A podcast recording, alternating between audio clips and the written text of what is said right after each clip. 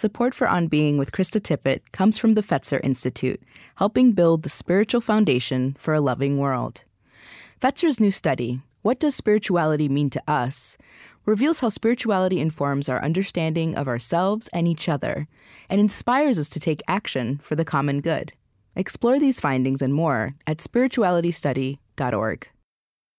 I'm Krista Tippett. Up next, my unedited conversation with psychotherapist Esther Perel.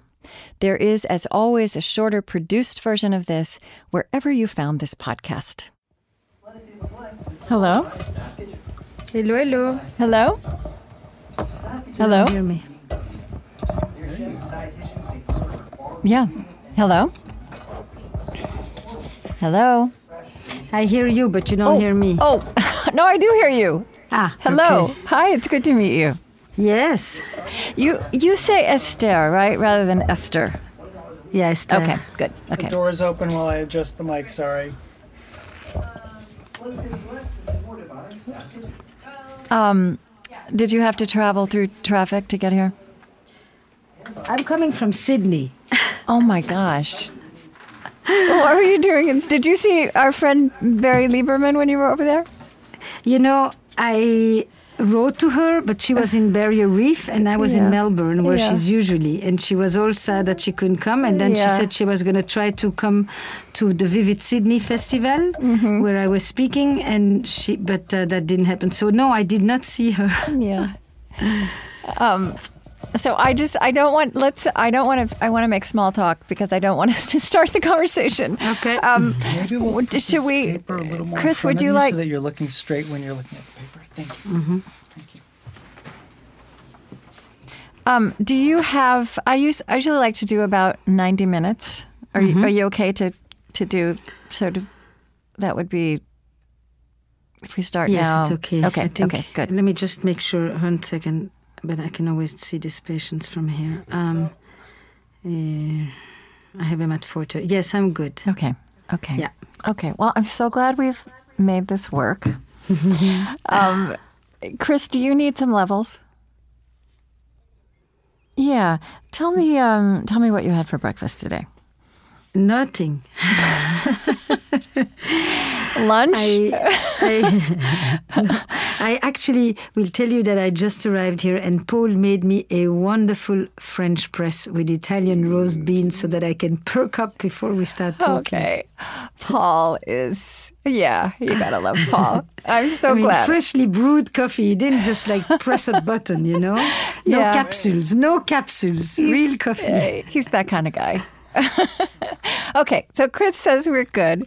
Um, I think, you know, I, I think as I, uh, no, I think we'll just plunge in. I, I want to, um, I want to have a slightly different conversation with you than, than I think um, most people do. I want to really speak about, you know, eroticism and erotic intelligence as you describe these things and delve into them and and and human aliveness right? So um yes we will talk about sexuality but i really i really want to be talking about that mm, that expansive Yeah, yeah, absolutely. existential understanding. Okay so i know i know i know you you go there in your in your um in your writing as well but i'm i'm excited to draw you out on that. So yeah so let's just um You're familiar with the writings or also the podcast or like yeah. oh, I've I've looked. I've I've familiarized. I mean, I've I've with writings, with with the podcast, with other interviews you've done. Mm-hmm. Um, so I'm I've been immersed in you to get to this moment, um, and I've been following you for a long time. But really, I just did a deep dive. Um, so yeah, so all of that. All, I'm interested in in the the the parts of you and the insights that you have that flow into all of those things. Um, uh, yeah, I, I, I often, um, I, I know that you were um, born of that your parents were Holocaust survivors, refugees from Poland. That you grew up in the Jewish community in Antwerp, um, in a community of survivors. Um, which uh, is obviously very it's a, it's a very dramatic way to begin a life. Um, you know, and I I I, I start um, almost all of my conversations inquiring about the spiritual spiritual background of someone's childhood, and you know, I find that um, in in my mind that is. I, I understand that expansively, and that that that can be religious formation and identity, but it's also the formative milieu of love, loneliness, loss. And I'm just really curious because you also, in your way, delve into the spiritual background of, of, of, of human childhood. So I wonder how you would define and describe the, you know, the spiritual background of a human childhood with, with yours as an example, where you would start with that, what that means, and how it manifests.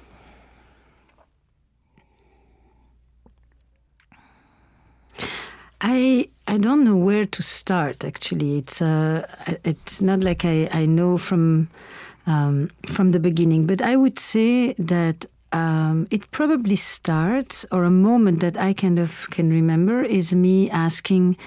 Um, why I do not have grandparents, mm. why I do not have uncles, why there's only the four of us, why they have an accent, why I came so late. Um, and that a lot of these very naive childhood questions uh, basically pointed to a history that was presented to me um, quite matter of factly. Mm. Um, I've often joked that my parents did not really have a course in child development. Right. And the things that you say to a three year old versus a 12 year old, it was presented to me from the start mm. um, that they were in the camps, that they were the only people, survivors of their family that came out of the camps, um, that uh, the others were murdered, that we were Jews, that they arrived to Belgium. Um, that they happened to be another five years illegal refugees in Belgium. All of that was presented like you talk about, um, you know, a walk in the park. It, very mm. affectless, actually. Mm.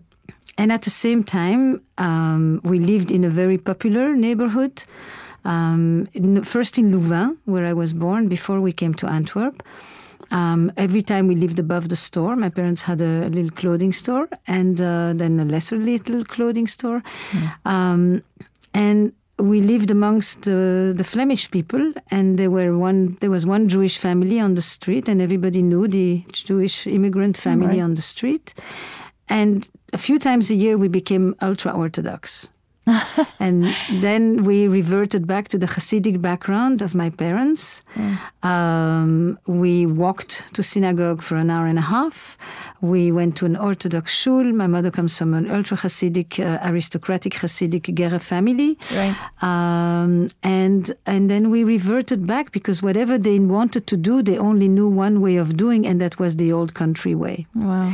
Um, and we completely morphed from one world into the other rather seamlessly. And I think that has definitely been a major tailoring of my um, spiritual life and my cross cultural life. Mm. And then you morphed um, back.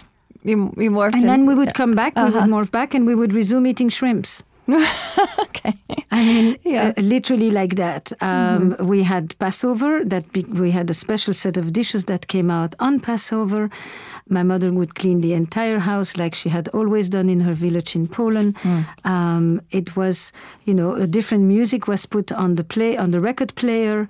Um, we literally traveled to another world. Um, we always spoke Yiddish and Polish and German in the house, as well as Dutch and French. So that the language didn't necessarily shift. Um, and um, and these two worlds lived side by side in a way that only we knew mm. they can coexist. Mm. It was not visible to the rest of the world. Um, I remember that my father basically said that he was sweat, sw- slightly angry, not so slightly, with God. Mm. Um, and uh, he had no intention at that moment to want to live a Jewish life. But on the high holidays and on Passover, I think his conscience was stronger than his anger oh. and his tradition and his sense of loss and continuity and identity. And so he would, for literally the one week and the other three days, morph. Mm. Oh, I feel like we could talk about that for an hour and a half, but um, maybe maybe we'll come back to that. I mean, I'm very curious about how that that capacity to move between worlds, you know, shaped somehow what, what you do now. Um, I mean, I also read somewhere, I think this was in an interview, you, said, you talked about this massive curiosity that you always that you look back and always saw in yourself that you were interested in under, understanding yourself better and the people around you and people dynamics and these questions of you know how does one live better um, how do you talk to your mother so she understands you and this I, to me this massive curiosity is also a, a, spiritual quality in an expansive sense of that word yes yes yes mm. i think the sense of exploration and discovery and immersion and the ability to enter a completely foreign world while also holding on to oneself mm. um, was very much a, a, way that I imagined I would one day be. I mean, I remember as a child, I would say to myself, I will live in a world where no door is closed to me. Mm.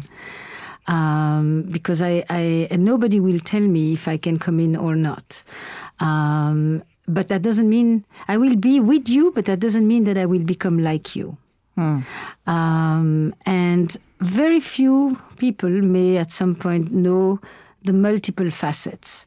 Um, I was curious because I think when you live in a store and you grow up in a store and you see customers come in and out every day, and mom works till eight o'clock, and therefore you sit next to her and you watch her do, you encounter an enormous amount of people. Right. And you encounter a dynamic. When people buy clothes, it's an entire psychological tableau. right, right. And uh, you get the tapestry of life. You get the tapestry, and at uh-huh. that time it was an intergenerational shopping. Children bought clothes in the same store as the parents and the grandparents. Uh-huh. And so you literally saw, you know, uh, the tapestry of family life unfold in front of you um, the healthy ones, the disabled ones, the, the loved ones, the less loved ones, mm. um, and etc etc the gender dynamics who pays mm. who chooses who decides everything it was literally a kind of an avant-premiere of a course in family dynamics and oh. then to see my parents swim in this yeah. you know and um, and and I always thought none of these people have a clue who they are. And yet my father would take somebody and he would put his hand on their shoulder and we say, you know, when I arrived to this country and he would start telling these stories, and I always thought to myself, how much do these people understand mm. anything mm. of what he's saying? Right. But many of them did because they didn't need to understand him intellectually. And I think that was another piece of my, my curiosity and my understanding is that my father was illiterate. He had gone for three years to school. And I understood very early on that you can be grand and open minded and deeply human without much knowledge. And you can be highly educated and a complete uh, narrow minded bigot. Right, right. So that allowed me to remain open to a lot of foreign people. And later, I, I hitchhiked a lot throughout the world. So that will that is a sure bet of curiosity. Yeah. There's this observation um, that you make, um, and I, I, wonder. I wonder if you if you were already observing this when you were a child. That coming out of that experience of um, a world of survivors, um, that some people did not had not died, some people did not die, and some people went on living. Um, did you start to see that distinction in? in I don't know that I saw it then. Mm-hmm. Um, I do and I don't because I remember my mother talking about some of her friends or relatives who were often down and who wouldn't do anything. And but I didn't frame it like this. This really is a frame that came to me when I wrote Mating in Captivity. Really? Which is in yeah. yes, much much much later, and it mm-hmm. came in a very roundabout way where I was talking with my husband, Jack Saul, about his work with torture survivors and asking him, you know, what's the process and how do you know when a person comes back and what kind of coming back does a person do after they have been in solitary confinement for years or dis- uh, away dislocated, etc. And and we began discussing that, you know, there's something about when you when you can once again take risks because it means that you are not completely trapped in a state of vigilance. When you can once again play or experience pleasure or joy, because it means that you are not completely wrapped in the sense of dread. It allow you, you can't be on guard and let go. and playfulness comes with a certain right. element of letting go. And as he was talking about this and his work um, at the Center for Victims of Trauma and Political Violence, I remember thinking, I said to him, this was what happened in Antwerp. Mm. I mean, they were, and you know, when I say two groups, it's more a metaphor than than than right. a, a, literal description. But they were the people who did not die, and they were the people who came back to life. And I right, think that that right. applies to all trauma. I really don't think uh, there's a, an exclusive monopoly on that for for my community. But that's where I learned it. And the people who did not die their homes were morbid. There was not really joy. The curtains were low. You couldn't really let go because you were constantly with a sense of dread, danger. Uh, you don't trust the world outside, etc. And if you experience pleasure, you almost feel guilty because it means that you were not on guard for the moment yeah. that just passed. And the people who came back to life really, in some sense, had less survivor guilt sometimes, or had suffered differently, or were able to reconnect with a certain fervor that basically said, I'm not here for nothing, I'm going to make the best of it. And they understood the erotic as an antidote to death. Right. How do you keep right. yourself alive in the face of adversity? And from that moment, I began to actually think my book is not about sexuality. My book and my work is about eroticism. It is about how people connect to this quality of aliveness of vibrancy, of vitality, of renewal. Um, and that is way beyond the, the description of sexuality. And it yes. is mystical. It is mm. actually a spiritual, mystical yes. experience of life. It is a transcendent experience of life because it is an act of the imagination. Yes. And that is spirituality as well. Yes. Also, also, and I, and we'll talk about this more, I think it's I think that when we when we're actually in our bodies is actually when we can when we can when we can touch that uh, that kind of spirituality, right? And this is the ultimate embodied um, experience. Um, I and it, so it's interesting. Um, still, you you were a. I, it's interesting to look at your your your your background. I mean, I, I see all these threads that that now show up in the work you do, but but but you you know you wouldn't have had a linear imagination about where this would all take you. Um, and so you did. You went to the Hebrew University of Jerusalem, and you you studied Jewish identity, and and of course within Jewish tradition and Jewish history, there is this robust robust um, tradition of how aliveness can follow, how aliveness can be maintained and, and restored in the face of adversity and trauma um, and catastrophe. Um, and but I was particularly interested yeah. in cross-cultural differences of Jewish right, identity. Right, and how that how Jewish identity shows up in different national contexts. Yes, mm-hmm. because I thought Belgian Jews were not the same as French Jews, and mm-hmm. you know mm-hmm. we were in Scout youth movement, so we would, we knew a lot of young people from other parts of the world, and the Argentinians were not the same as us, and the um, and and the Israelis had a different experience. The South Africans had yet another experience. Right. The Americans, the Germans, and I thought this is so interesting interesting. It's like on the one hand, we have this enormous sense of communality as a people, and on the other end, when you look, when you, we are still completely bathed in the local culture in which we are living. We yeah. sing different songs, we recite different poems, we dress differently, we flirt differently, you know, and that became a very interesting. Uh, it it was an endless project actually, but I stumbled upon it.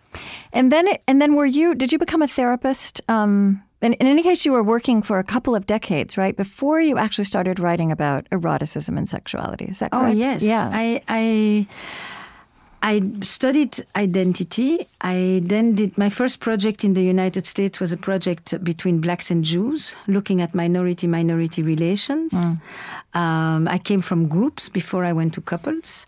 Um, I had done a lot of interracial, intercultural, interreligious work um, in the Middle East, in Eastern Europe here, and. Um, um, I never thought about sexuality as a subject for work. I was interested, specifically, I was interested in how do we, how do our relationships change with large cultural shifts, hmm. basically migration is a large cultural shift. And what's the difference when it's voluntary versus forced migration? And um, what about mixed marriages, intercultural, interracial, interreligious couples? You know, they also go through a cultural change, but it happens in their own living room. Or what happens when communism and uh, changes and morphs into capitalist consumer societies, as in Eastern Europe? Um, or what happens when the digital revolution arrives? But basically, what? How do these big cultural changes enter the sheets, not just the broader abstract concept of relationships, but gender roles and child rearing practices. And that's what I wrote about for the first 20 years. A lot of my work was in that area, but I also had begun to train in couples and family therapy. Right. Um, and so I was a therapist for full, full time and teacher and worked at NYU and supervised for 20 years never thought I would write about sexuality. That was an accident parcours, as they say, a, a, blip on the road. Uh, but but you, so I mean, so one thing that I, that I that I see when I when I look at this is so you said, and I you want to under, underscore this that in that in that world you grew up in, uh, this this tr- world of uh, beyond trauma, that the erotic was an antidote to death. The, and and the erotic, um, as you say, is, mm, is, connected to sexuality, but distinct from it as aliveness and vitality and vibrancy. And and so in that world, also, I mean, your parents literally met on the road, right, out of the mm-hmm. camps and yeah. into liberation, and that mating was this basic unit of reconstructing community and as you said, g- generations had been decimated. You didn't have grandparents. Your parents had all these siblings, but nobody had survived. So it was kind of reconstructing society. And then it almost feels to me like. And reclaiming like, humanity. Reclaiming humanity. The, they had children almost to prove that they were still human. Right. That they could still bear fruit. And uh, p'ru u'rvu was definitely the command in, right. in Judaism as well. And um, it's interesting because so much today about people who have undergone severe psychic trauma and massive trauma and complex trauma, all of those things are often described as people who have difficulty connecting. And interestingly, separately from the quality of the connection, the majority of survivors partnered married, mm. had families. Mm. Some of them were uh, uh, better families than others, happier families than others. But the, the, the impulse to not stay alone and to recreate the unit of family, which was the central unit in Jewish life, right. Um, that was, was unquestioned. And it was the family as opposed to merely the couple. And I feel like, uh, you know, a huge aspect of life in this early century that you are addressing is is how in a sense we've we've traumatized ourselves and even our ability to love with the kind of unnatural way. You talk about the modern ideology of love and also how we've how we've turned the couple into this basic unit, which which is which is unprecedented in the in the history of our species. Is that is you that agree? too much of a stretch? Yes. No, no, no. That, make that I, I, say no. I say that when we lived in the community, no, au contraire. I think mm. it's a, we lived in the community, and um, in that community, the couple served the family.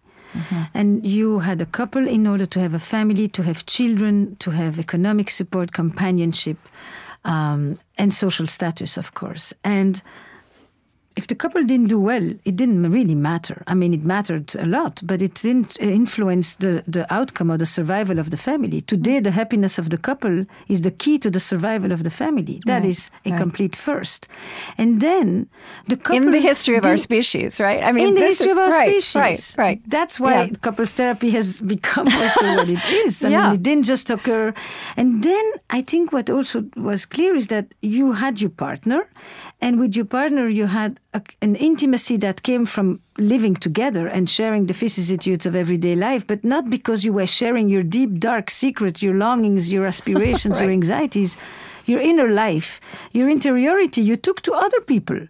and you had plenty of other people to take them to, and you didn't consider that a flaw or or a shortcoming of your relationship. Right. I think the modern ideology has literally contracted the community, and we are asking community that gave you belonging, identity, continuity, you know, and family, and now all of that has been placed on one person. So right. yes, I have this line, and it's become. Um, you know, I think when I first said it, I don't even realize, don't think I even realized how much there was in that sentence that we are asking one person to give us what once an entire village used to provide. Yeah. Yeah. And it, partly because the family and the village is not around, you know, 3,000 miles away. And so you are there with your partner and everything falls on you. Yeah, another way, another way you've said that I find help. You said we've merged the love story and the life story. Hmm. Sometimes I say things well. I, there was a context when I said it. I don't. Yeah. it doesn't come out like that today. But yes, it's yes. really. It's it's. Uh, I want with my partner. I want a best friend, and I want someone who is intellectually stimulating and emotionally available and compa- and sexually compatible, and um, I want all of that with one person and. W- if I have to go somewhere else, I experience it as a flaw in the relationship. Yeah. Um, and I think that's a tremendous pressure. Uh, it was interesting to me to read in you that um, family therapy, um, in fact, once upon a time, what that would have evoked was, or couples therapy, which would have been families therapy, would be focusing on problems with children. Right. And that is very recent that it evolved into just what's going on inside the couple. Um, because as you say, this was a a pragmatic institution, an economic institution, and and and um, you know this notion of eroticism as distinct from mere sexuality, aliveness. Um, came it, through rituals. Came through rituals. Okay, lots yeah. of rituals yeah. that celebrated, that marked life cycle transition, etc. Right. They were often um, celebrated in a, in a community along a large table uh, with an extended family. Uh, you didn't necessarily go away with your partner alone right. to celebrate something that isn't necessarily seen as private. Um, you know, the I, the marriage was the private, you know, the marriage lived in the center. It was one central relationship, but it lived in the midst of an aggregation of other intimate, powerful connections with their own sense of duty, obligation, etc. Um, your mother called, you know, you went. Your father called, right. you went. Your brother, right. you didn't, uh, and you didn't check to see what effect this would have on your relationship. The priorities were quite clear. None of this had to be negotiated and discussed on a daily basis as it is now. Right. I, Hierarchies were clear. and we still have and of course in America, I mean I spent I spent um, most of the 1980s, most of my 20s in Europe and and mm-hmm. so at that stage um, also got married. Well, in Germany mostly, but spent mm-hmm. a lot of t- I mean spent a lot of time in other in Eastern Europe and France and uh, and then in the UK and actually got married there. And um, I, you know, it, it, and so I think that gave me um, obviously a context and perspective that is just you know that that that that exi- that coexists with my American perspective. It, and I, you know, I've in this country what we have left of that of the of the ritual of of of a sense that marriage is held in something larger than itself really is the marriage ceremony, right? And when and when you get, you know, I think so many people um, experience, you know, that that there's something that there's something that happens that's larger than you um, in a wedding that is also about all of these people gathered together to witness your vows. Um, mm-hmm. But then we don't have any structure for the marriage to continue to be held in something larger, which, which I, again is so unnatural from the way people lived before. I mean, you know, I think it's always interesting, not because when people lived in a way where they were you know, when they had a sense of belonging that was more defined, they had more certainty, but also more rules, more obligations, way less yeah. freedom, way less freedom. We have unprecedented freedom, but we don't have. We, we are far more unmoored, and uh, um, and everything has to be talked about because there is no preceding agreement. Right. Um, Right. I think. Right. I, I, so we have less. We have more freedom. We have more uncertainty. We don't operate just from a sense of commitment. The moral compass does not come just because we made a commitment. It comes from a personal truth. And that personal truth is a kind of a, what Eva Illouz calls the regime of authenticity. And uh, that means I need to really know what I'm feeling and I need to be clear about what I'm feeling. I have to discern the exactness, the intensity, the meaning, and the It's consequences. my exhausting, isn't it? It's exhausting. Right, so that I will know to, how to act. And uh, um, that level of individualism um, is, is a different social order. And um, interestingly, in the places where people have too much of the atomization, they talk about belonging and loneliness all the time. Yeah. And in the places where people know everything that's happening at the neighbor's house and you can hear every fight and every frolic, uh, people talk about how they can create some sense of agency over their own life. yeah. and And Um, we want the best of both. we want the best of both. Um, and um, I also, you know, another thread that I see in your life is that you actually got involved in street theater and puppetry, right? When you were in Jerusalem. Yes. Yeah. Yes. And I feel like now something you do is you are involved in the theater of relationships and the theater of sex, love, and marriage, and and um, and and I feel like you're also bringing, making visible. Um, in a in a public way, something that in fact is very organic, but we haven't made visible in a public way. That that the drama of our relationships is the drama of our lives. Um, and there's something you wrote. uh, You you talked about how the challenge of sexual intimacy is bringing home the erotic. It is the most fearsome of all intimacies because it is all encompassing. It reaches the deepest places in us and involves disclosing aspects of ourselves that are invariably bound up with shame and guilt. So we're not just talking about naked bodies, we're talking about naked souls. And that, in fact, is the territory we've wandered into if we want to have marriage and relationship the way we say we want to have them, which is, and really, where should we begin? Your podcast kind of lays that bare, one couple after the other. I mean, that, that's one thing it does. I think you said it very beautifully. um, I mean, you know, I started theater in my early teens in Belgium, and I was very interested um, in um, the absurd theater. Um, Ionesco, Beckett, uh, Anouilh, and all of these people, and um, puppets. I thought was an puppets, masks, street theater. I mean, places where you get the freedom to say more because you are in a certain kind of artifice, and uh, it, you are you hide behind the theatricality. Um, I always thought that, that people suffering should not be always so hidden. But that was a legacy from home. I, I thought, you know, so many years did my parents suffer and everybody else, and it's like the degree of aloneness that you can experience. You know, the, the, a spiritual image for me is where you, they cry to the heavens and they never hear. And uh, sometimes I have some of that sense in my room. People come and uh, and I'm thinking it's not what they're experiencing; it's the fact that they're experiencing it completely alone. It's compounded. Um, it's not that I just wanted to do to exhibitionism and, and invite a bunch of voyeurs to listen in on sessions. It's because I actually think that when you listen deeply, deeply to the experiences of others, you stand in front of your own mirror and you transcend that aloneness. Yes. Um, and I have always said the best theater in town was couples therapy.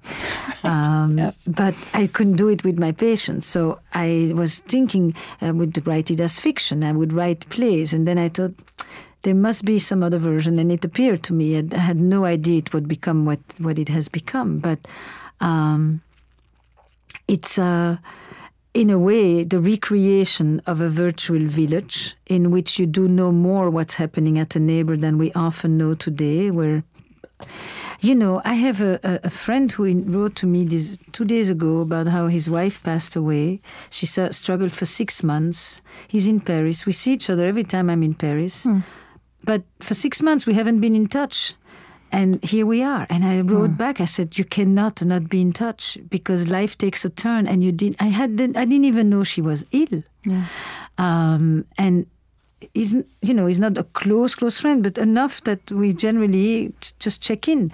And I thought, this is what happens at this moment: is that you know, I, somebody goes and you didn't even know they You were even sick Yeah. um, because it can go so fast. And that disconnect um, is what I'm trying to weave a little bit and reduce with the podcast. Um, it inspires people to reach out, to call, to check in with others, to speak, to have the conversations they've been meaning to have for, for years, to do it before the people are no longer around, etc., etc. Yeah, and you use this phrase um, erotic intelligence. Um, Yeah. Right. And I so I want to I want to talk about that because I, I kind of feel like what you're doing. I mean, uh, it's very clear to me, and I'm not the only person who sees this, that we we have a very small toolkit of forms of intelligence in public life, right? In our life together, and what we in how we speak uh, in, in official places. Um, we have we have kind of factual intelligence, which is so limited and so so open to interpretation, and we don't we don't have great emotional or social intelligence in our in our shared life. And I, I think this this notion of erotic intelligence is another thing that you would add that actually is much bigger than sexual intelligence. So, uh, you one thing you you've read you wrote is sex is a language. Is it, it isn't just a behavior. And it's the poetic of that language that I'm interested in, which is why I began to explore this concept of erotic intelligence. So, so talk to me about what that is, both within and beyond the confines Yeah, of a couple. So I will be really honest with you. When I first came up with the term, um, my husband came up with the term, and it was a spoof. We thought there is, you know, um, IQ, there is Right, E, right. Okay, there is there you emotional go. intelligence, Yeah. and we just thought this Why is not erotic, erotic intelligence. intelligence? Right, And right. then it became a concept that I actually had to define. you know, at first I just thought it, I understood it intuitively. Yeah. But but I didn't. But really, there was no nothing, you know, uh, substantive and scientific behind it. Yeah. I, I did understand that animals have sex, and and the person who really helped me to begin to discern between these two things was Octavio Paz in his book The Double Flame, essays on love and eroticism, and he it's an incredible book about spirituality and eroticism, and he talks about animals have sex. It is the pivot, it is the instinct, it is the biology, it is the base, but we have an erotic mind, and in that erotic mind, it is infinite. And eroticism thrives on the, the, the ritual and the celebration and, and the infiniteness of our imagination and and on the forbidden for that matter too.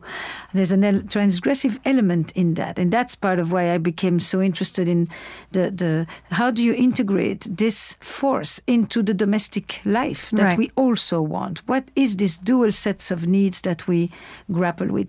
But it what is interesting is that he says um, poetry is to language.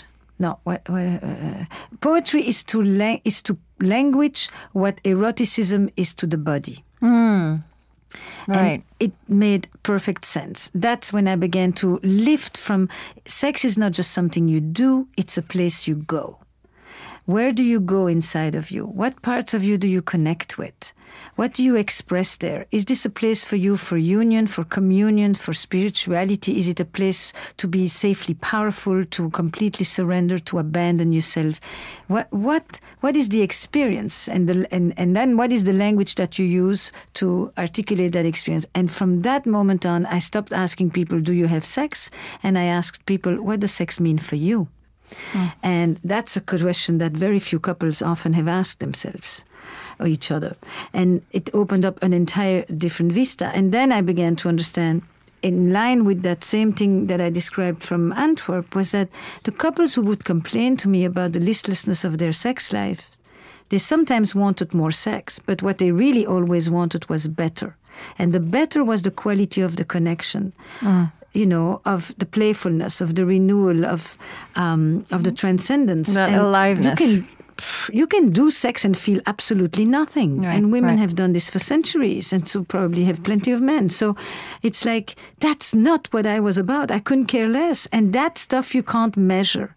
It doesn't come with an outcome. It's a quality of experience. Right. It's, not about meaning that- technique. It's not Correct. about or productivity. Art. Right. So erotic intelligence is the art of loving, in a way. If Mm-hmm. I took the Erich Fromm, you know, it's the art of loving or the art of living, both.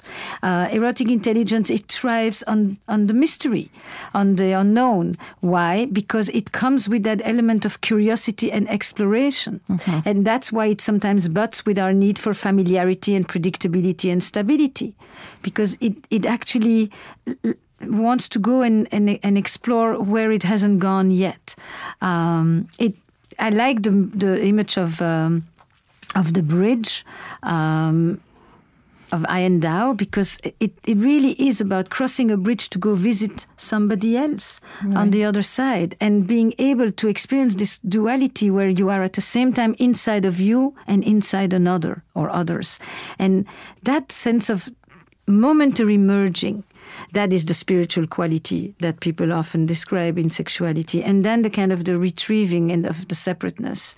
Um, it's all of that, and um, it's people aspire to it. People know when they're experiencing it. People would destroy their lives for it.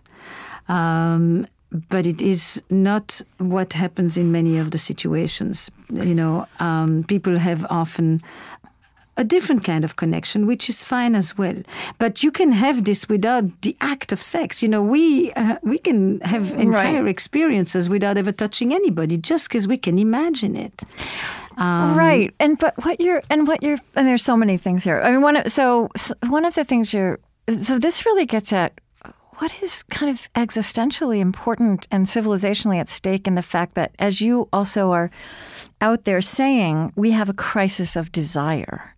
Um, that we that the, the irony that we have the kind of the baby Yes. boom generation that gave rise to sexual liberation and and yet and yet it is now kind of headline news that um, people know that interest in this is waning and conflicted, and people are not having enough sex, and and that des- and this and the the complexity of desire. I mean, so yeah, that's that it's that it's such a Because desire is to own the wanting. Mm. That's one way of looking at it. Mm-hmm. You can there's a hundred definitions for desire, but the one I like, existentially speaking, is to own the wanting. And in order to own something, there needs to be a sovereign self that is free to choose, right. and of course feels worthy of wanting and feels worthy of receiving. That's why desire is so intimately connected with the sense of self worth in the boomer generation, I, my question was, and that's kind of when I began mating, but we are so much further along now on that crisis of desire. It Yeah. was, you know, why does this group of people, this generation that for the first time has contraception in their hand, premarital sex as a given, all in the West, of course, the permission to do what they want, and they don't feel like doing it, or at least not with each other? How come?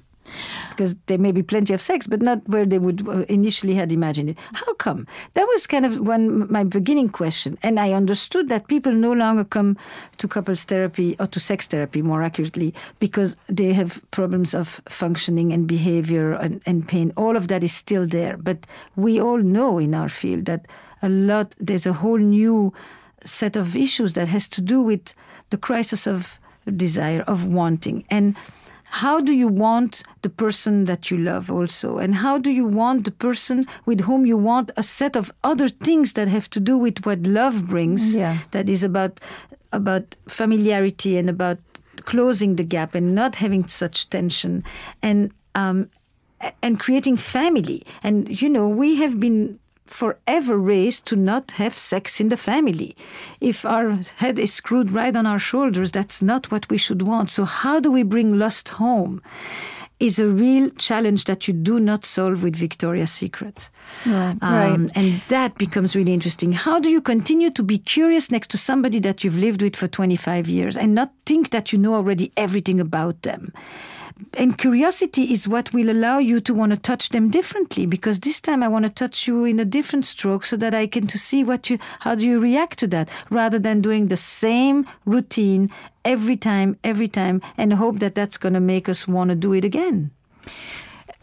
and and and and and again as you say that so on the one hand you can talk about ways but this is really this is really work of the imagination i mean it's it's um so having having walked down this new path in the history of our species where we where we expect and need these central relationships in our lives to give us so much we're we are it's one of the things you're saying you're saying many things is that we're actually hmm. driven back to work to understand ourselves better right? To unlock our imaginations but also i mean i think what you're saying when owning the wanting we have to get conscious about what it is we're wanting right which is a new requirement. So the question I ask sometimes mm-hmm. is um, I turn myself off by. Right. Or I turn myself right. off when, which right. is not the same as what turns me off is, yeah. or you turn me off when. Yeah. And this was a dear colleague of mine who passed away recently, Gina Ogden, who gave me that question. It was so clear because if I turn myself off, what do people say?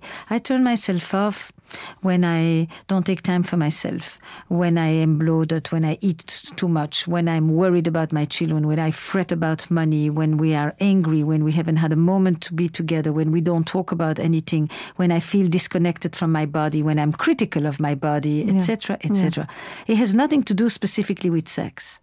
It has to do with shutting down. And if you shut down, the other person can want you. You don't want to be wanted at that moment. You won't respond. It's like nobody is at the reception hmm. to receive right. this. And when you ask people, I turn myself on, all the answers are about aliveness. I turn myself on when I listen to music, when I dance, when I play music, when I go out with friends, when I take care of myself, when I'm in nature, when I climb the mountain, when we play together, when we have time to just lounge. It's about a quality of aliveness. It's about the permission to feel good. Mm-hmm. And that comes with self worth as well. Um, and from that place, if you approach me, I will respond because I, I am in the same zone as you, and vice versa.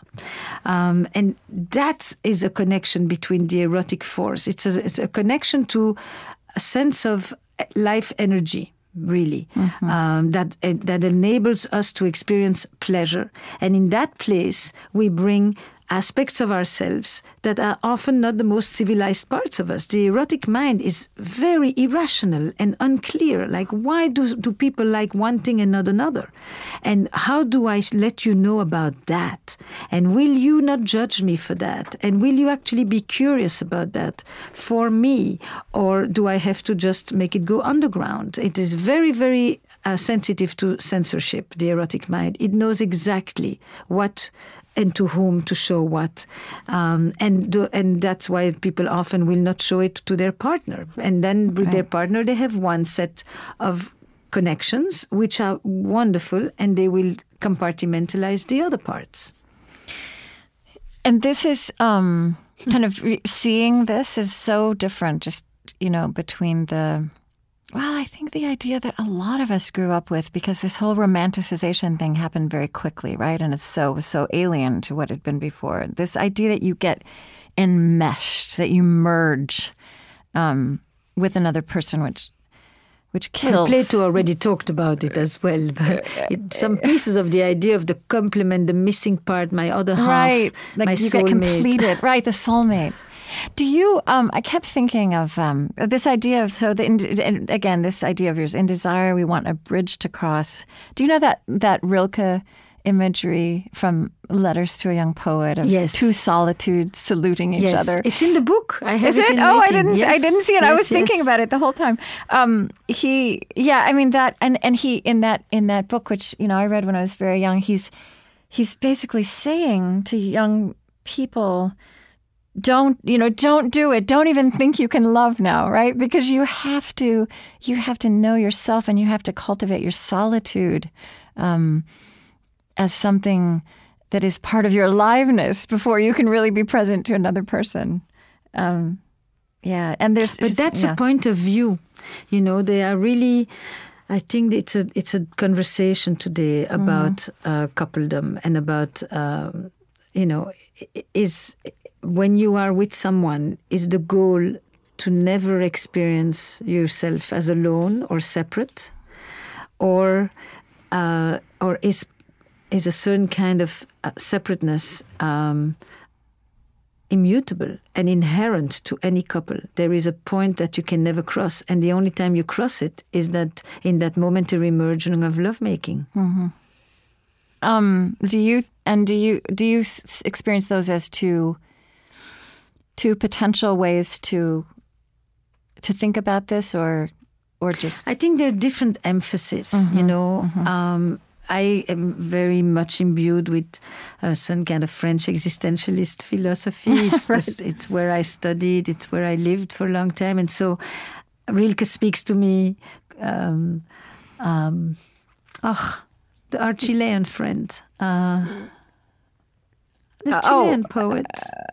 um, Neruda. Neru- Neruda Pablo speaks to me. yeah. You know, Yeah. I mean, the, the, the poets who really, Khalil Gibran speaks to me. I mean, the Yes. people who described the bridge you can't cross Mm-hmm. at the same time as there yes many other bridges you cross but that that um, that forever the person that is next to you is mysterious Mm. elusive and unknown. And if you can accept that Yeah. then you will yeah then you have a much better chance to remain forever curious and interested in them and erotically leaning in as we would say today.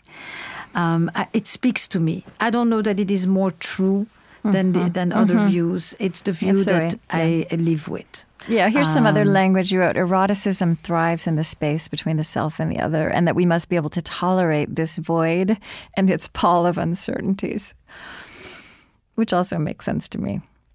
I mean, faced with the unknown of our partners, we can either be anxious, and this is true with the unknown of life. We can be anxious, we can want to close the gap, we can want to seek the familiar in that space, or we can leave that space open and respond to it with curiosity.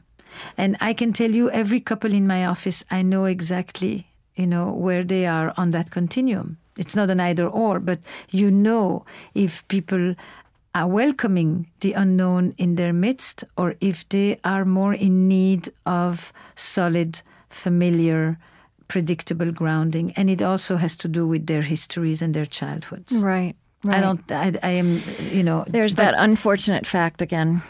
Yeah.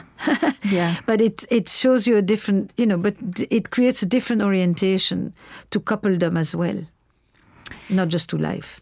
Right. I mean, um, I think I think we haven't just named uh, this kind of fundamental tension that is in us, um, that is at the root of this that thing that we've been talking about, which which you write about so wonderfully. That, and this is just true again in in in every way about being human. This need and desire we have for security and predictability and permanence and being anchored, and at the same time, this need and desire that can compete with that. And it seems like in a relationship is, well, I guess even I feel like at best at in a dance with that is novel this need and for novelty and adventure and mystery and risk and the unknown.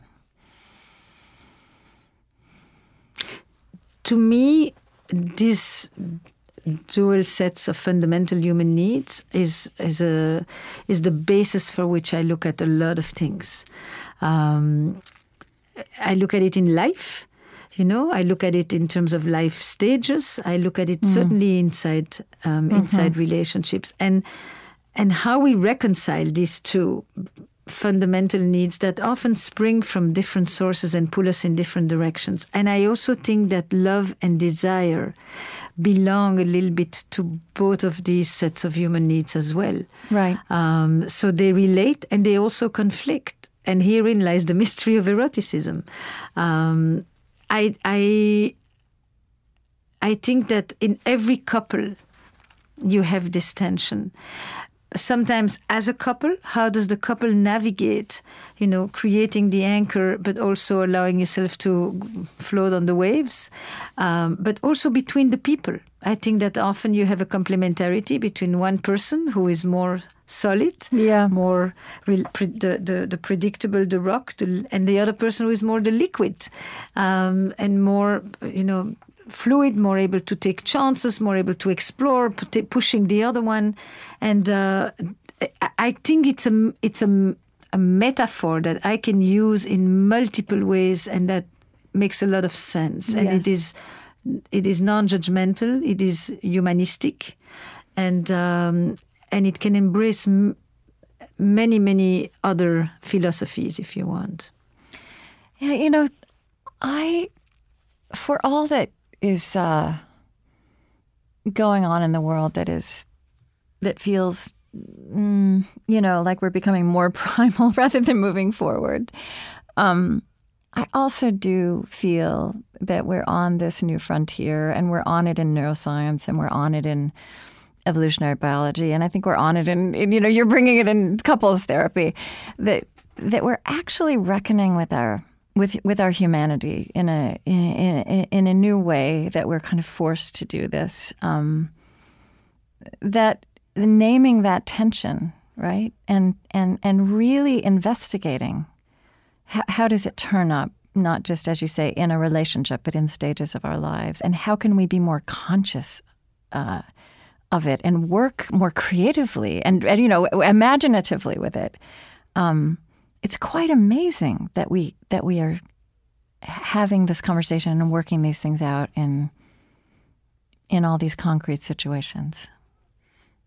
But you know, I am trained in in general systems theory. I'm a mm-hmm. systemic yeah. family therapist, yeah. and what we I remember, you know, when that paradigm first entered me, um, this notion that every living organism straddles stability and change. Yeah. In nature, in companies, in societies, if you change all the time, you go chaotic. You dysregulate and you become chaotic and you may dissolve, disintegrate. If you don't change at all, you fossilize, you go stale, and you may also disintegrate. And sometimes you don't choose it because if if you, right. your whole village is destroyed in a second right. by a tsunami, you have had such amount of massive change. You are dysregulated. You know, you the the, the society is dysregulated. The whole environment, the, all of that. So this uh, image for me, I can take it from nature into technology. And um, um, when I go to places where people are celebrating in an, evangel- an, evangelical way the disappearance of everything that was and the replacement, mm. you know, I'm thinking, oh la la la la la la. Right, and then when right. I go to places that just like sentimentalize the 19th century, I also say, oh la la la la, um, because it, it is that interdependent dynamic balance between these two that is where we really live. Um, we want certain things with technology, um, but we also want to stay connected to a certain kind of experience of our humanity. And I have to say, I'm very, very happy that I work on the side of helping people connect. Yeah, um, connect with endless. connect connect with quality, right? you know, we talk quality. about our, our yeah. connection economy. Yeah, yeah we, style. we are connected, but we're not connected with the no, quality. No, That's what you're doing. Quality. Yeah. Yes. Yeah you know, for mm-hmm. in all kinds of ways, in all mm-hmm. kinds of unusual situations. Um, you know, it's so interesting. We were talking today that we were. We, um, I have a training platform called Sessions, and we are going to do our annual um, event. And at first, I thought I wanted to talk about the many faces of loneliness, and then I realized that in fact, all these particular situations that I called loneliness, that are not the typical situations that we actually often talk about what I was actually interested was the kinds of interventions that I could suggest to the other therapists and coaches about actually countering them and helping people to connect. And then I thought, why am I going to call it loneliness? Why don't I call it the many faces of connectivity? Yes. Um, I t- you know, to turn it around, actually. Um, I'm very glad that that's what I uh, that that's where I live at this moment, and that that is what I um, offer to people because they come to me with a hunger for that. And mm-hmm. so there is a, a kind of a con- convergence between what I know and what I can offer people and what they are in need of that they don't know exactly how to access so easily at this moment.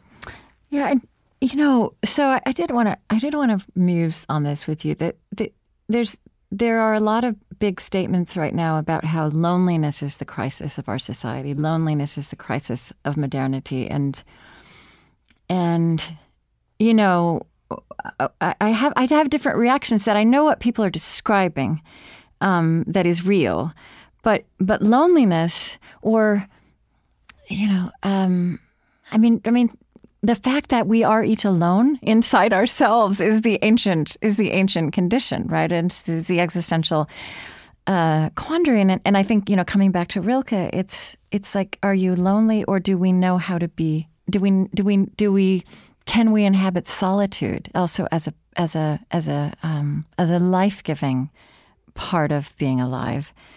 Do you know the concept of ambiguous loss? Yes, yes. I've had Paul. Do you know Pauline Boss? Who Yes, we that's had her on the I show. took the, yeah. Okay, so Yeah. I totally borrow that concept from her, but Yeah. I bring it into the conversation on loneliness. Mm-hmm.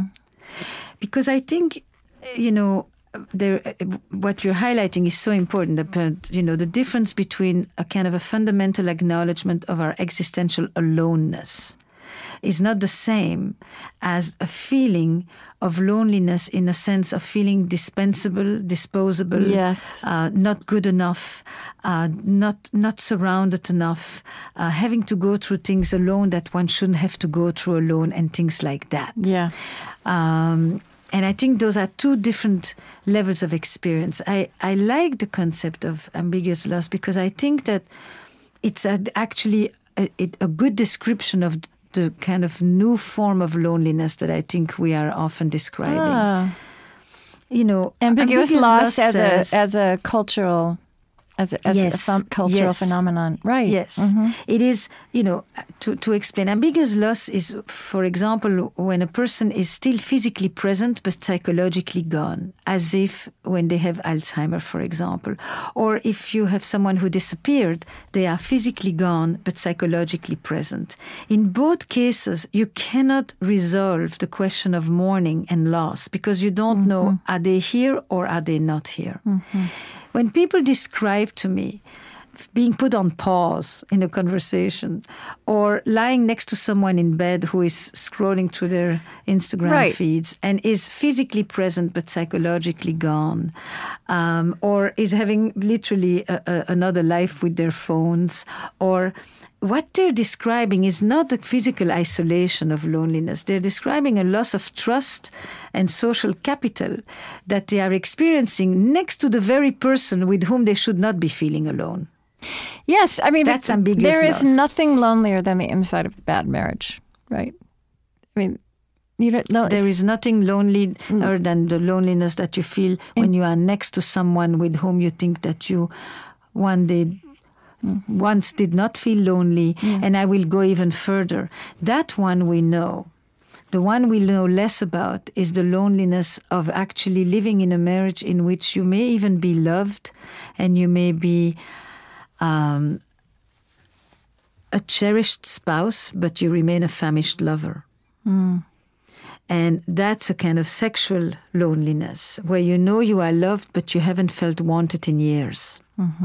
And you know the difference, men and women, straight and gay. So, this is a different kind of loneliness in a relationship that actually. Eh, why I'm bringing it up is because what people experience is that they know this is a beautiful, warm, loving, caring space, and they experience a sense of deadness on the inside. And that is that antidote to the erotic. Mm-hmm. It's the reverse. It's that they, they, they, there's a sense of deadness that creeps in on them that they cannot experience. You know, the aliveness that would come from being touched, from being seen a certain way, from being kissed a certain way, from being held, from being eroticized by their partner, sexualized by their partner. Um, and that is one of the big secrets of many couples that I work with. I mean, one of the things you say is um, Do you understand what I just Yeah, I do because I mean one of the things you say is if you fix the sex, you that that that in in that a lot of therapy has been about fixing the relationship and you'll fix the sex, and you say that it's the other way around. But when I say fix the sex, it's mm-hmm. not about helping people go through the act. Right. You know, you can. This is not what I'm talking about. It's, about the that body. language. Yes, The it's language. about the body. It's about the gaze. Mm-hmm. Everybody knows when they're being seen as the mother of their child or the husband as the father of the child versus when they're seen as as a lover, as Right. a partner. Right. Everyone understands that distinction. And when you don't care, it's no problem. Yeah. But when you do care, it is a form of loneliness and deadness that people can tolerate sometimes until finally they burst. You know, as Stephen Mitchell used to say, in acts of exuberant defiance. And at some really simple level, I mean, none of this is simple, but but at some level, it, it, elemental level, is this about how fully we inhabit our bodies in in a culture that has given primacy to talk and cognitive control?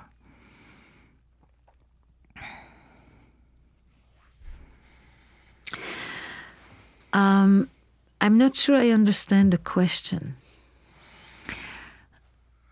I, I guess I'm I'm trying to I, I guess I'm I'm I'm just wondering and I and I'm I'm partly trying to mm, to make the connection between this and our larger condition um, um, because I, I feel like a lot of I feel like the and that yeah let's see I, I will put it to you like this Yeah. I think that at the same time we are a society that where sex often flows in excess in all kinds of places. But when we actually really talk about the validity of people's erotic needs, sexual needs, we don't really value them. And especially in the US, where often sex is treated either as smut or sanctimony. Uh, it is actually not really seen as valid in and of itself, as a language, as and in that sense, as the continuation of our mother tongue, which is the language of the body. Um, I think we are quite able to say it's lonely in a relationship where people don't communicate or there is resentment or violence or neglect or contempt or we all understand that form of loneliness. The one that we are less familiar with is the warm, cozy, caring relationship in which there is a relationship that is de-eroticized. It is the family relationship, but it is a de-eroticized relationship, and that that gives people a sense of loneliness and deadness that um, that feels so painful, and it is not an acknowledged one because it would require acknowledging the importance of the connection of the body in Right, that sense, right. You know, Right. um, that some people and you can be affectionate and not erotic. Right. And you, um, I mean, one of the things you you teach is that you know is, is that passion will wax and wane, but that it can also be resurrected.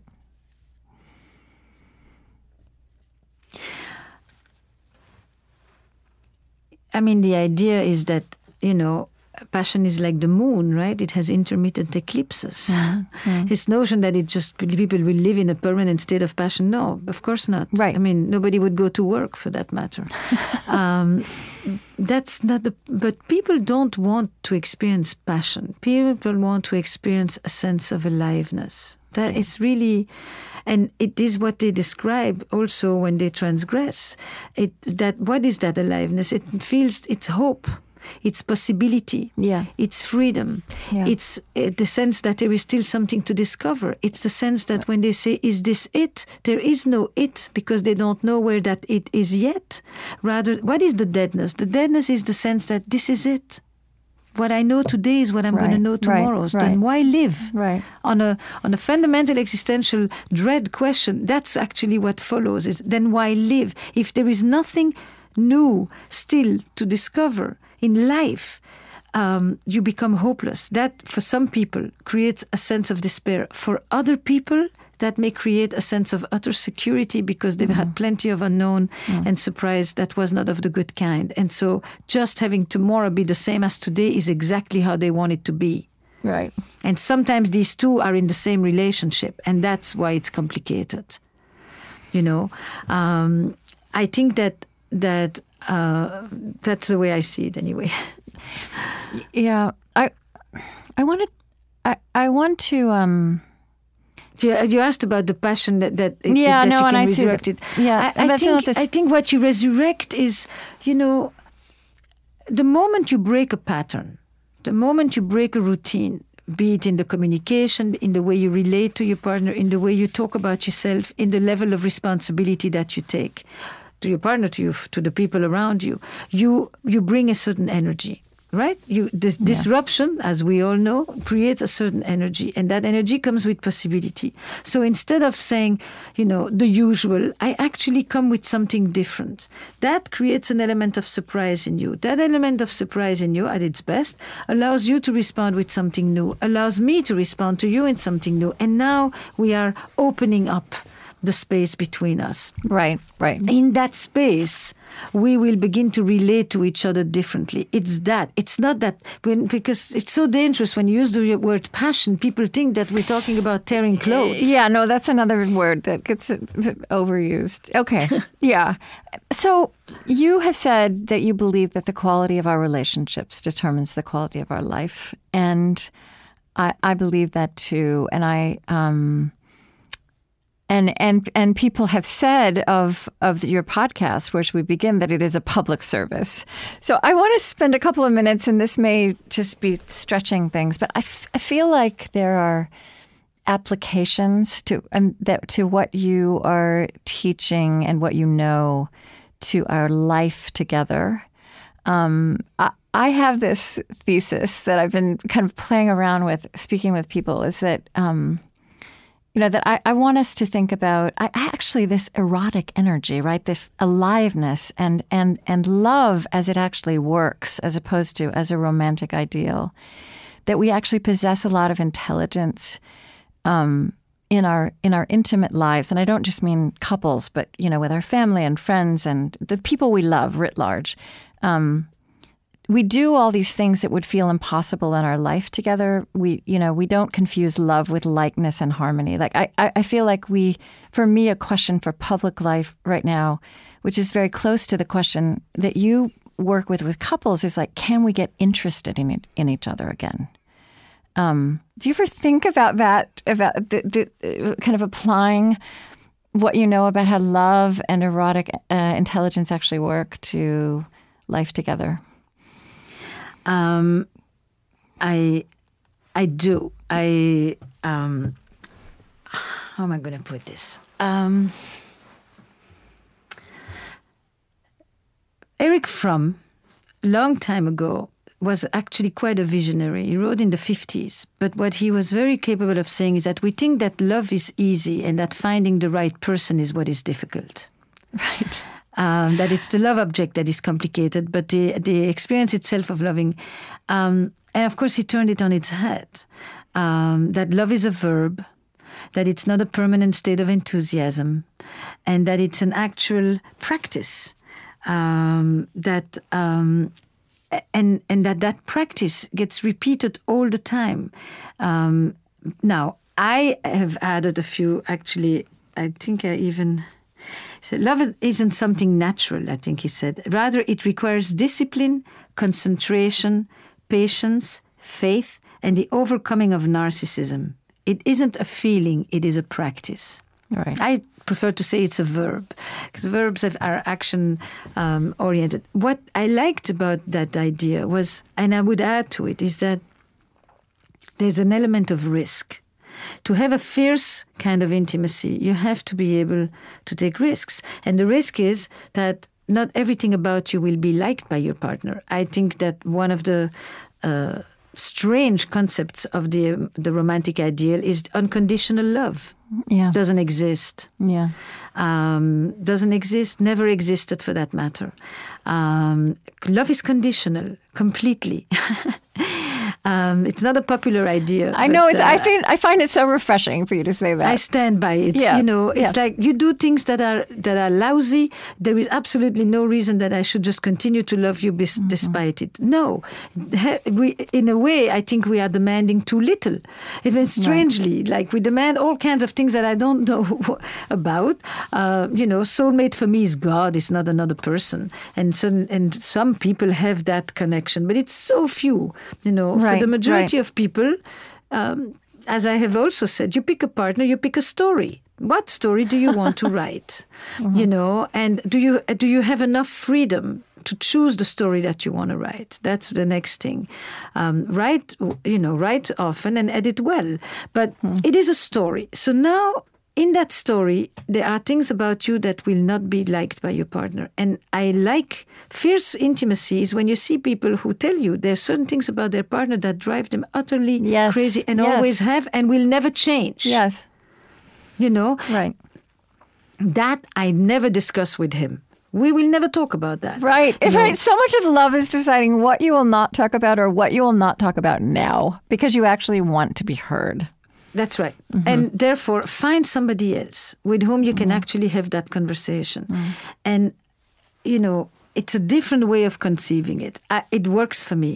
I Mm-hmm. understand when I say the quality of our relationships determines the quality of our lives because I do think that the bonds and the connections that we forge with others give us a greater sense of meaning and happiness and well-being than just about any other thing when it's good because it can be exactly the opposite. huh? Right, right. Um, and now it's like what, what how much are you investing in your relationships? And i find that often people don't.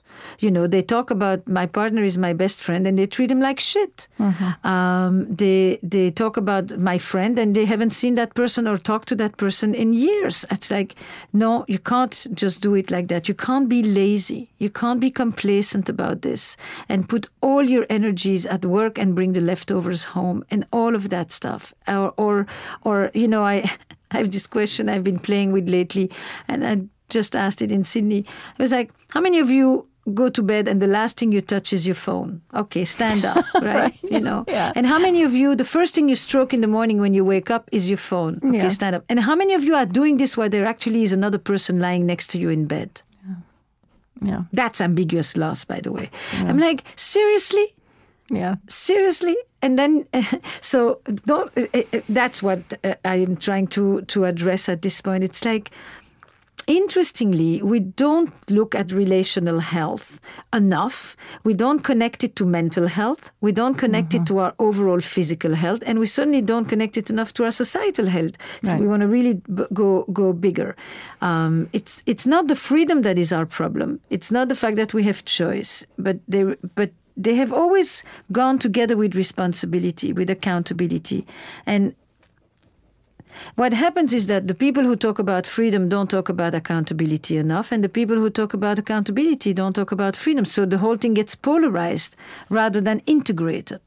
Yeah. and then- Mm-hmm. Politically, it is like that, and s in the psychological field, it is like that. It's like that all, all the time. and that that power, that life force of imagination, is lacking too in in, in all of those either ors. That life, Yes, yeah, yes, that, that because. I think that one of the losses of this moment is the loss somewhat of our intuition. You know, there is a different kind of knowledge and information that is much more data driven, that is systematized, that tries to be rational, um, and that is taking away our ability to sense things, to be in an iterative process of relationships, and to and to suss out, you know, the, and to live with ambivalence. I think that Yes, that yes. great a product of our imagination. You know, what is intuition? It is a non judgmental way to actually assess another person. Um, that is not rational, uh, but that is driven by the meaning that that person has for us. And that form of knowledge is not as popular these days, Yeah. or certainly not in the West. And I think that it is a fundamental piece of knowledge that people need to have in relationships. Because when you don't have that, then you're left just dealing with borders and consent and rules and things like that. Yeah. Rather than, you know, the ability to to to to play because it is ultimately to play. We're back with- at uh, play. yes, yes, yes, yes. I mm-hmm. think it is the essential. Mm-hmm. You know, if I had to say what's one, you said curiosity at 1st and I would say play. But play and curiosity are so intimately interwoven. Those are probably two of the most central elements imagination, playfulness, curiosity, um, which go with risk. Risk is when, you know, when I would say play is when risk is fun, says my friend Isabel, who's a primatologist and studies the, Ah. the you know, it's a, really play is when risk is fun, but you can't play when you are in a situation of danger, anxiety, or contraction. Yeah. So you have to feel safe in order to play. But if you do not play, you won't experience the erotic. And th- this is about all of life, right? It's not just about your relationship with your partner. It's also going No, going back to what you saw about how people emerge from trauma and manage to still be alive. But you know, one of the most important concepts was to understand that there was laughter in hell. Say some more about what do you mean? that in this that uh, I Oh, actually in- learned it in two different ways. So I did it. I learned it once through through my parents and their friends, you know. And when they would talk about things in the camps, they would sometimes just laugh about, you know, because laughter. When you laugh at something, it it means that you still have a a perspective, which means you still have an autonomy about your condition. Mm-hmm. That you are mm-hmm. not subsumed by what is done to you by somebody. And then I did a theater project with torture survivors from Chile. And we had interviewed them and bear witness, and we were enacting their stories, and they were very serious. We wanted to make sure that we had reverence for their pain. And the first feedback we got from this whole group of people was, Where's the humor? Right. You know, Yeah. what made us survive was not just our determination. What made us survive was also our ability sometimes to cry instead of laugh, uh, to laugh instead of cry, sorry. And that concept became very important to me to the point where globally I think it matters, but also in my own work, I think that when I see people and they have zero sense of humor about their relationship, it's not a good sign. Hmm, hmm. I think that, you know, I mean, Bergson, there's, there's a whole philosophy school that spoke about this importance of the humor as this ability to have, to have distance, ownership, a say over the matter, um, and to transform it, to change its meaning, to, to, um, that's why every group has humor about itself, and that humor is its abi- is an ambiguous thing. And these days we're losing that too. Yeah. You know, we, we become super earnest, and you can't say anything about anybody. And um, you know, it was so important. Every group has survived by having a, a kind of a, a kind of humor about itself, a self-disparaging humor about itself, but in the best sense of the word, mm. because it says, "I own my story." Yeah, that's Not you. That's also the survival of the fittest, right? That's the, that we tell ourselves a narrow story, but that's also how groups survive. Correct. And play is essential to that. Humor is play. So, so I think you know you're we we're we're winding down, and and I think you're getting you're pointing back at this, you know, what this erotic in, intelligence is, what this life force is that that is so important in a relationship, but in fact in in aliveness. And you know, I just I wanted to ask you. Uh, you know, we are now living in this world where people have long, long lifespans, and many different chapters. Um, where uh, it's not just that this ideal of finding the soulmate and living with them happily ever after doesn't work. It's just that life. I mean, even if you find that soulmate, um, you may still have. You may live. You may be married for forty years and then have twenty or thirty years alone. I. I. I just. I. I don't know what I'm. I, I. One thing that feels important to me as I get older is really taking delight in the many, many forms of love in my life, right? My friendships. That that that some of that same energy, you know, I, I, that er, that word er- eroticism is so closely associated with sex, but I, you know, and I, I even feel like you know what what love can look like in in public, in civic life. Um, um, eh, that I guess I But you yeah, know, when people yeah. are engaged in revolutionary movements, they feel erotic. yes, yes, you're I, so I really think it's so important Yes. to understand that eroticism narrowed down to the pure sexual meaning is a is Yes. a is a real red, reduction of what the word stands for. Yeah. Um, it it is about it's a transgressive force. It is about breaking the rules. And the rules may be that through my imagination, I can remember the breasts that have been confiscated, or the hair that I no longer have, or the partner that is no longer alive, or or the, the body I no longer have because I had an accident. It is that is erotic, in you know, it, because it it takes you outside of the borders of reality and the limitations of life. Mm. Um, if we didn't have that, we couldn't be living. Yeah. It's it's it's that fundamental, and whenever it gets just brought into the sexual realm, it really loses its richness and its meaning. Why people, you know, need that, and yes, you want the love of you know, this idea that the romantic relationship is the penultimate, the one in which people will feel, you know, this complete self-actualization and uh, all the fundamental survival needs, but then on top of it, self-actualization and, and the best version of themselves. No, people mm. sometimes the best version of themselves is not in their romantic relationships. Right, right. It's in their relationships to their employees or to their mentees or to their yeah. friends. And I especially in a moment where the community structure isn't there to hold us, it is the multiplicity of these different relational arrangements that really has to become the foundation for many of us. And if you have a hierarchy of relationships, if you call some people single and some people partnered, for example, you know, the partnered person of today may not be tomorrow and wasn't maybe yesterday, and the right. single person of today will be partnered tomorrow. Yeah. What kind of a distinction is this at this point? Yeah. You know, um, it, it doesn't fit anymore. We go in and out of many, many different kinds of relationships. And, you know, I've, I finished one day uh, one of the TED talks with this line that I, I it became, but you know, it's another one of these lines that took on meaning with time and with other people reflecting back on it. Where I said, many of us these days are at least going to have two or three marriages or committed relationships in our lifetime, and some of us will do it with the same person. Yeah, and those people who do it with the same person, that is erotic intelligence.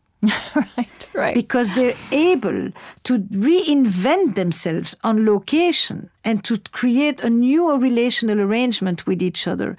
And if you cannot do it with each other, you'll go do it somewhere else. But you need to do it because if not, you die. That is the, if you don't, you know, you need to change to continue to stay mm alive and and it involves novelty but novelty is not about new positions you know that's what people then end up thinking you're yeah. talking about sexual right. no novelty is new experiences of yourself in the world and of your partner in mm. relationship to you if you're mm. talking about a partner mm. but if not it's new experiences of yourself in the world and that involves taking risks, having an active engagement with the unknown, as Rachel Botsman calls it. It's it's you know, and when people do it, there's a sense of purpose, there's a sense of aliveness, there's a sense of joy, there's a sense of transmission. There's no age. There is mm, no age, mm, you know, mm, in, right, in, the chronological right. sense, yeah. because you are in touch with life. Yes. Um, that that's probably uh, that's a really amazing last word. I do I do want to ask you this question. Um, and I don't ask everybody this question because it's it's enormous, but just how would you begin, given the life you've lived, the things you care about and see, how would you begin right now to answer the question of what you've learned about what it means to be human?